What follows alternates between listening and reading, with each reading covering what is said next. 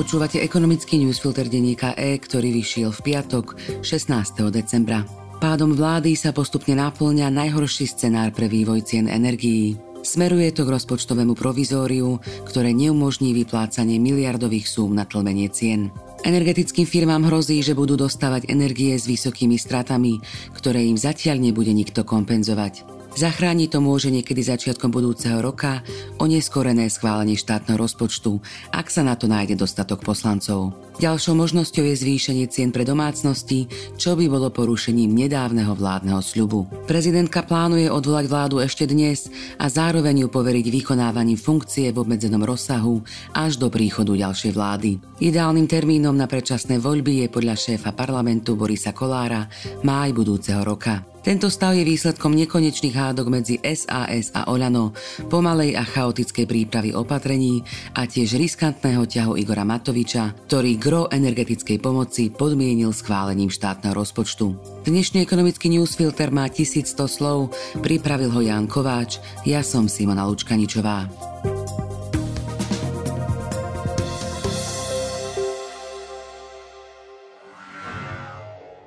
Eva má Filipa, ale aj Erik má Filipa. Ani na tiež. Môže ho mať každý, kto si vyberie nový model Škoda Scala, Kamik alebo Fabia, ktoré prichádzajú s cenovou garanciou na 12 mesiacov a balíkom benefitov 5 rokov pohody. S výhodným financovaním, 5-ročným servisom, 5-ročnou zárukou a zimnými kompletmi v cene. Ušetríte tak až 1500 eur. Kontaktujte svojho predajcu a objednajte si svoje nové vozidlo už teraz. Viac na www.škoda-auto.sk Bez vlády zrejme nebude rozpočet a bez neho energetická pomoc. Predseda parlamentu Boris Kolár povedal, že ak padne vláda, nemá zmysel pokúšať sa o schválenie štátneho rozpočtu. Chce navrhnúť, aby sa program parlamentu presunul na ďalšiu riadnu schôdzu. Tá je naplánovaná na 31. januára. Ak sa rozpočet schváli aspoň vtedy, štátne výdavky sa následne môžu zvýšiť na plánovanú úroveň. Pri tomto scenári by však minimálne začiatkom roka Slovensko prešlo do úsporného režimu, do tzv. rozpočtového provizória. Štátne výdavky sa scvrknú z plánovaných 35 na 27 miliard eur. Výsledkom môže byť finančný kolaps energetických firiem alebo aj prudké zvýšenie cien, s ktorým sa doteraz nepočítalo. Na čo má a na čo nemá vplyv pád vlády? V rozpočtovom provizóriu štát nebude schopný vyplácať dotácie na drahé energie. Zrejme bude mať tendenciu aspoň dočasne posunúť tento problém na energetické firmy. Prikáže im, aby dodávali energie za nižšie ceny, ako ich nakúpili. Pôvodne im to mal kompenzovať, ale bez štátneho rozpočtu to zrejme nebude možné. Časom to bude musieť nejako vyriešiť, lebo energetické firmy začnú krachovať a podávať žaloby. Väčší problém bude s plynom, keďže práve jeho cenu chcela vláda riešiť dotáciami pre obchodníkov, ktorými sa mali vykrývať rozdiely medzi vysokými nákupnými a nízkymi predajnými cenami. Pri elektrine to vyzerá trochu nádejnejšie minimálne pre domácnosti. Slovenské elektrárne im totiž slúbili zmrazenie cien na tohto ročnej úrovni. Môžu sa však výrazne zvýšiť ďalšie poplatky, ktoré sú súčasťou celkovej ceny elektriny. Vláda včera síce schválila, že aj tie sa majú zachovať na aktuálnej úrovni, lenže podmienkou je aj tu schválenie štátneho rozpočtu. Od neho závisí aj pomoc pre podniky a samozprávy prostredníctvom cenových stropov. Ak nebudú stropy, hrozí zatváranie podnikov, ale napríklad aj ambulancií alebo škôl. Rozpočtové provizórium a pád vlády zvýšia náklady na štátny dlh. Keďže sa Slovensko stáva rizikovejšou krajinou, investori si za štátne dlhopisy budú pýtať vyššie úroky. Vláda bude musieť výrazne znížiť výdavky na investície, lebo bude mať k dispozícii menej peňazí. Naďalej platí výrazné zvýšenie rodičovského daňového bonusu a rodinných prídavkov na deti. Rozpočtové provizórium na ne nebude mať vplyv. Také Nemecko sa podľa najnovšej prognózy vyhne hospodárskej recesii, s ktorou sa v posledných mesiacoch počítalo. Dôvodom je doriešenie kompenzácií pre podniky a samozprávy. V prípade Slovenska je to naopak. Pomoc, ktorú vláda sľubovala, je ohrozená.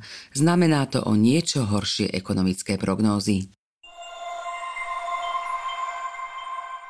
Obdobie drahších úverov sa zrejme natiahne. Európska centrálna banka včera zvýšila svoju základnú úrokovú sadzbu z 2 na 2,5% Väčším a žiaľ nepríjemným prekvapením je nový odhad inflácie, podľa ktorého sa udrží nad dvojpercentným číslom aj v roku 2025. Znamená to, že základná sadzba ECB sa zrejme bude dvíhať aj počas budúceho roka. Podľa doterajších odhadov sa mala zastaviť v prvom kvartáli 2023 zhruba na 3%.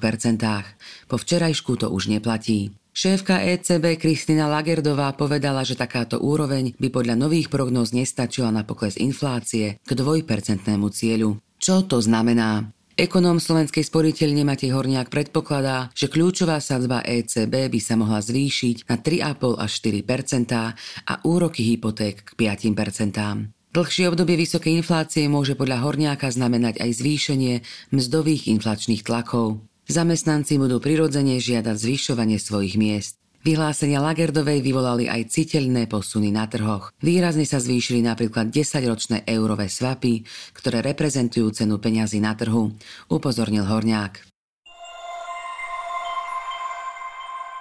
Pokles na amerických akciových trhoch. V súvislosti s vysokou infláciou sa aj v Spojených štátoch zvýšili obavy z výraznejšieho zvyšovania úrokov. Výsledkom bol včera významný pokles amerických akciových indexov. Zamestnancom aj živnostníkom sa zvýšia čisté príjmy vďaka štedrému daňovému bonusu. Podpora rodín s deťmi sa od nového roka výrazne zvýši. Nezastaví to pád vlády, rozpočtové provizórium ani nedávny verdikt ústavného súdu, podľa ktorého koalícia pri schváľovaní rodinného balíka zneužila skrátené legislatívne konanie. Rodinný balík znamená najmä podstatné zvýšovanie daňového bonusu a prídavko na deti. Prídavky sa už v júli zvýšili z 25,88 eur na 30 eur a od januára porastú až na 60 eur.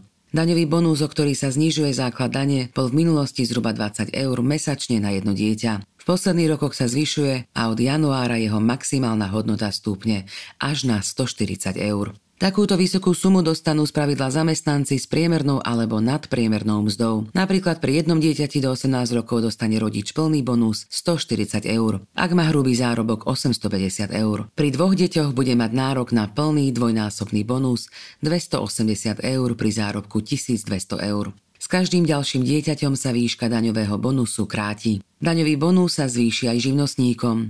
Tí však majú spravidla veľmi nízky základ dane, ktorý si znižujú štedrými paušálnymi výdavkami, preto sa im bonus nezvýši až tak výrazne ako zamestnancom. Zamestnancom by sa mala vďaka daňovému bonusu automaticky zvýšiť čistá mzda. Živnostníci si bonus odrátajú od daňového základu pri vyplnení daňového priznania. Jeho zvýšenie tak naplno pocítia až na jar 2024.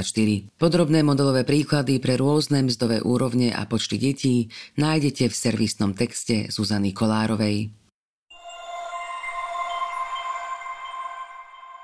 Multiplex DX získal prelomový grant od Európskej komisie. Konzorcium okolo slovenskej firmy Multiplex DX získalo prestížny 5 miliónový grant od Európskej komisie. Ďaka nemu chce vyvinúť lepšiu diagnostiku Alzheimerovej choroby. Jej skore odhalenie umožní včasnú liečbu a úpravu životného štýlu, vďaka čomu sa môže výrazne oddialiť nástup demencie. Prečo je to dobrá správa? Multiplex DX Pavla Čekana patrí medzi nádejné firmy v odvetví biotechnológií. V Lani zaznamenala tržby 9 miliónov eur a 4 miliónový zisk, najmä vďaka tomu, že vyvinula PCR testy na COVID. Tieto zisky preinvestovali do druhej oblasti, na ktorej firma stojí, do diagnostiky rakoviny.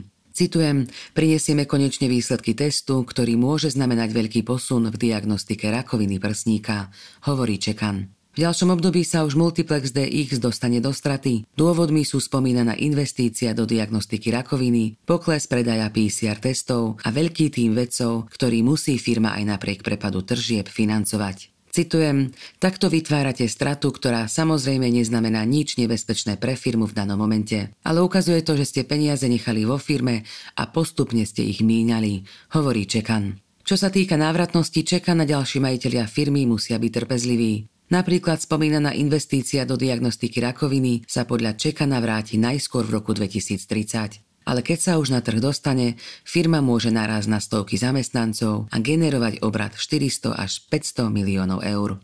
Citujem, a tým, že tá marža je pri biotechu naozaj dosť vysoká a zásadná, tak viete z toho generovať 50 až 60 miliónov eur len na daniach, povedal Čekan.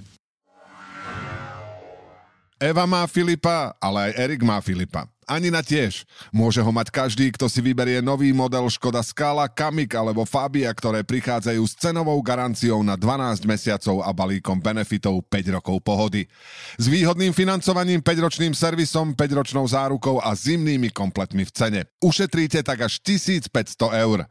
Kontaktujte svojho predajcu a objednajte si svoje nové vozidlo už teraz. Viac na www.škoda-auto.sk